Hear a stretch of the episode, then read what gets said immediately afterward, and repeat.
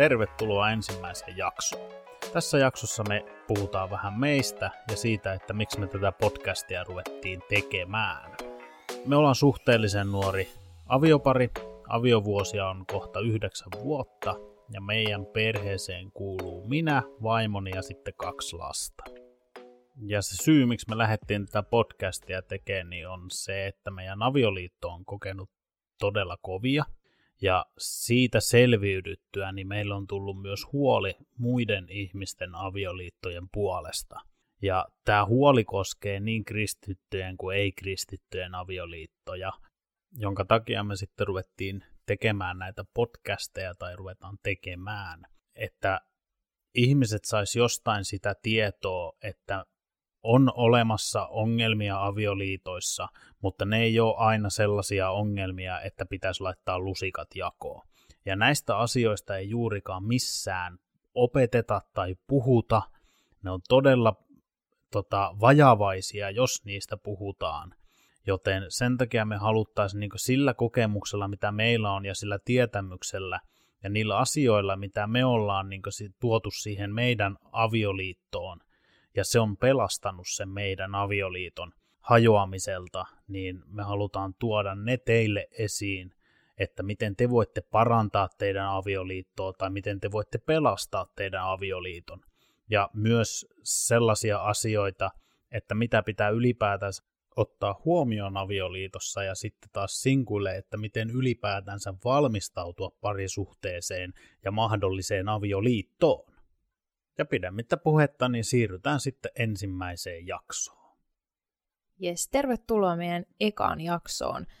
Ja tässä jaksossa me käsitellään vähän sellaista, että mitä raamattu antaa ohjeita miehille ja vaimoille ja avioliittoon noin ylipäätänsä. Ja aloitetaan Efesolaiskirjeen viides luku ja 22. jae siitä eteenpäin. Vaimot, olkaa omalle miehellenne alamaiset niin kuin Herralle, sillä mies on vaimon pää, niin kuin myös Kristus on seurakunnan pää, oman ruumiinsa seurakunnan vapahtaja. Niin kuin seurakunta on Kristukselle alamainen, niin olkoon vaimotkin miehille kaikessa alamaisia.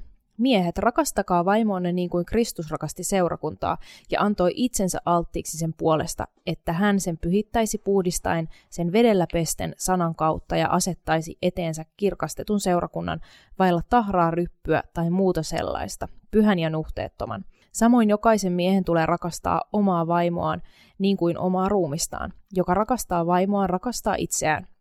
Eihän kukaan ole koskaan vihannut omaa lihansa, vaan hän ravitsee ja vaalii sitä niin kuin Kristuskin seurakuntaa. Sillä me olemme hänen ruumiinsa jäseniä. Sen tähden mies luopukoon isästä ja äidistä ja liittyköön vaimoonsa, ja ne kaksi tulevat yhdeksi lihaksi. Tämä salaisuus on suuri. Minä tarkoitan Kristusta ja seurakuntaa, mutta myös jokainen teistä rakastakoon vaimoaan niin kuin itseään, ja vaimon tulee kunnioittaa miestään. Eli lähdetään vähän purkaa tätä aihetta.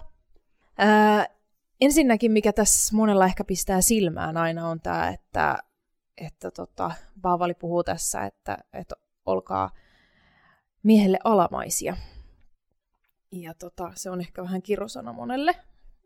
Mutta tota, tässä puhutaan alamaisuudesta, ei niin kuin alistamisesta. Ne on kaksi täysin eri asiaa. Ja ää, ylipäätänsäkin avioliitossa, niin Jumalakin on tarkoittanut sen niin, että me ollaan aviopuolisoina yhdenvertaisia. Kumpikaan ei ole toisen yläpuolella, eikä kumpikaan ole toisen alapuolella. Mutta sitten niin kuin tässä jakeessa 23 sanotaan, että mies on vaimon pää. Eli miehellä on aina loppukädessä vastuu siitä perheestä. Sitten jos niin kuin miettii, tota, että kun monille – toi on vähän sellainen, että siitä saa sellaisen alisteisen kuvan, että nainen, nainen on hiljaa ja jossain nurkassa kyyhöttää, on niin kuin jonkun vallan alla. Niin, ja sitten taas monet miehet käyttää tuota hyväkseen, että ne nimenomaan Joo. käyttää sitä tilannetta sellaisena, että minä olen sen perheen pää, että te alistutte mun tahtoon. Mm. Joo, ja tämä ei ole niinku yhtään se, mi, mihin niinku, tai mi, mitä Jumala on säätänyt avioliitosta, vaan nimenomaan se, kun mä niin kuin mietin sitä silleen, että kun on ehkä kahdenlaisia työnantajiakin, että sulla saattaa olla joku sellainen työnantaja, joka maksaa niin kuin tosi minimipalkkaa ja polkee, polkee niin kuin kaikkia sun oikeuksia, että sulla on tosi huonot kaikki edut ja näin, että sä kärsit siinä työpaikassa ja sut niinku revitää rikki. Ja sitten taas sulla voi olla sellainen työnantaja, joka on oikeasti tosi hyvä. Se huomaa, että sä teet hyvää duunia, se palkitsee sut hyvästä työstä. Ja että se ei niinku aseta tavallaan, että se on itse yläpuolella, vaan että se saattaa tulla, että hei, että tämä on sun osa-alue tässä duunissa, että, että meillä on nyt tällainen keissi, että miten, miten niin kuin sä ratkaisisit tämän asian, että vähän silleen sellaista vuorovaikutusta ja, ja että se on kiinnostunut siitä, että, että miten, miten sä pystyt hoitaa sen duunin ja se on kiinnostunut siitä, että miten sä jaksat ja se niin kuin haluaa vaalia niitä hyviä työntekijöitä ja arvostaa niitä. Niin sama asia avioliitossa. Että se, että sanotaan, että, että mies on perheen pää, niin se ei tarkoita, että se on joku diktaattori siellä, vaan että kun sitten seuraavassa sanotaan, että miehen tulee rakastaa vaimoa niin kuin Kristus rakasti seurakuntaa. Miten se teki? Kuoli. Ja sitten, että esimerkiksi se Johanneksen 13 luku, missä kerrotaan siitä, että Jeesus pesi opetuslasten jalat niin mun mielestä se on jo niinku sellaista, että et, et eihän nyt kukaan sellainen hullu merkkihenkilö jostain tuolta joku presidentti tai joku niinku tuu oikeasti pesee jalkoi tai, tai tekee jotain, jotain oikeasti konkreettista sellaista, mikä on ehkä vähän silleen, että sun pitää nöyrtyä, että sä teet jotain toisen eteen. Aviomiehille se, että, että se, se sun rooli on sellainen, että sä oot niinku palveleva johtaja, sä vaalit sitä sun vaimoa.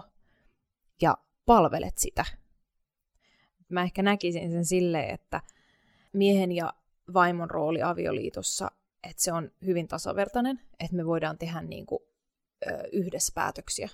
Mutta sitten loppupeleissä tavallaan sä miehenä oot se, joka laittaa sen niin kuin allekirjoituksen siihen koko settiin. Niin, että mies niin ottaa sen vastuun periaatteessa, niin. ja se ei ole vaan se, että pitää ymmärtää se, että että sä olet perheen pää, niin se ei ole vaan se, että sulla on se auktoriteetti, mm. vaan että sulla on myös se vastuu. Eli kaikista niistä päätöksistä, mitä tehdään, niin sinä perheen päänä teet ne päätökset, tai niin kuin sanoit, että allekirjoitat ne päätökset, sen, niin sen grande finalen. Mutta niissä päätöksissä, mitä sä teet, niin niissä on myös se vastuu. Eli sä kannat sen vastuun niistä sun omista päätöksistä ja sä kannat sen vastuun myös sun perheen puolesta, eikä vaan niin omasta puolesta, vaan mm. ihan jokaisen perheenjäsenen puolesta se mies kantaa sen vastuun, jos se tekee sen päätöksen. Niin. Et ihan sama, sama kuin vaikka jossain duunissa, että, että jos sä teet työntekijänä jonkun virheen, niin se, että jos, jos niin kun se tulee tavallaan asiakkaan puolelta, ne huomaa, että hei, että teillä on tehty joku virhe, niin ei ne tuu sua haukkuu sinne, vaan sitä sun esimiestä. Kyllä, ja isomman auktoriteetin myötä kasvaa myös se isompi vastuu. Eli se on se miehen tehtävä on sitten sen auktoriteetin alla ottaa myös se vastuu niistä päätöksistään. Niin. Ja sitten, sitten kun niinku se oikeasti avioliitos toteutuu se, että mies pystyy rakastamaan vaimoa, niin kuin Kristus rakasti seurakuntaa, niin se tuo sitten vaimolle sitä sen tarvitsemaa turvaa, mistä me sitten puhutaan, puhutaan seuraavissa jaksoissa, mutta koko homman juju on se, että miehen ei pidä olla vahingollinen. Että se, se niin kuin alamaisuus ei tarkoita sitä, että, että se on vahingollista. Niin, ja sitten just tuo, että rakastaa vaimoaan niin kuin Kristus rakasti seurakuntaansa, niin Kristus rakasti seurakuntaansa ehdoitta. Joo, ja sitten, että miehen tulee rakastaa vaimoa niin kuin omaa ruumista. Ja se, että me ollaan yksi liha, niin just se, että, että sun pitää niin kuin, että meidän pitää olla se yksi liha eikä se, sekään ei ole sellainen, että heti kun mennään naimisiin, niin bää, me ollaan yksi liha. Vaan että, että sekin niin kuin kaipaa sitä hiomista ja sellaista kehitystä tavallaan. Että koko ajan me tullaan enemmän ja enemmän yhdeksi. Niin, ja just tuo, että rakastaa niin omaa ruumistaan, niin en ole kuullut, että kovinkaan moni ihminen olisi vihannut jotain omaa ruumiin jäsentä niin, että olisi katkaissut sen pois tai halunnut päästä eroon siitä. Hmm. Ja tämä on se, mitä valitettavasti avioliitossa tehdään nykyään, että halutaan päästä eroon siitä toisesta. Niin.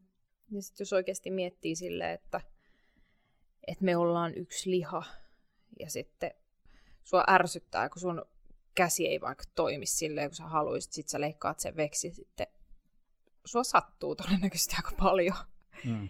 niin sitten kun sä niin kuin sillä perustein otat eron puolisosta, niin ei se, se ei tavallaan tee sitä, mitä sä haluaisit. Tai silleen, että jos sä ajattelet, että sun puoliso on tosi ärsyttävä, että mä on parempi ilman sitä, niin todennäköisesti ehkä kuitenkin se olisi parempi, että niin kuin, hoitaisi sen homman silleen, että se toinen ei ehkä olisikaan niin ärsyttävä. Niin, se on sitten itsestä kiinni se, että, että yleensä tällaisissa tapauksissa, missä ajatellaan, että joo, että nyt olisi helpompi olla ilman tätä toista, niin voi katsoa peiliin. Että millä tavalla itse on hoitanut sitä avioliittoa. Onko rakastanut vaimoaan niin kuin Kristus rakasti seurakuntaansa, vaiko ei ole rakastanut. Ja mm. nämä niin näkyy heti sellaisena, sellaisena niin vuorovaikutuksena, että jos sä jätät rakastamatta, niin todennäköisesti suokaan ei kunnioiteta. Niin. Ja siitä päästäänkin tuohon kunnioitukseen, mikä on, on miehelle yksi perustarve. Joo. Että, että vaimon tulisi kunnioittaa miestä ja se myös osaltaan tietysti kuuluu tuohon tohon ala, alamaisuuteen, että, että kunnioittaa omaa aviomiestä. Ja siinkin kannattaa ehkä miettiä jo silloin seurusteluaikana, että, että meneekö naimisiin sellaisen miehen kanssa, ketä ihan lähtökohtaisesti voi kunnioittaa. Eikö näin? Joo, kyllä. Joo. Tämä jakso oli, oli tässä. Me jatketaan tuosta kunnioituksista näistä muistakin asioista.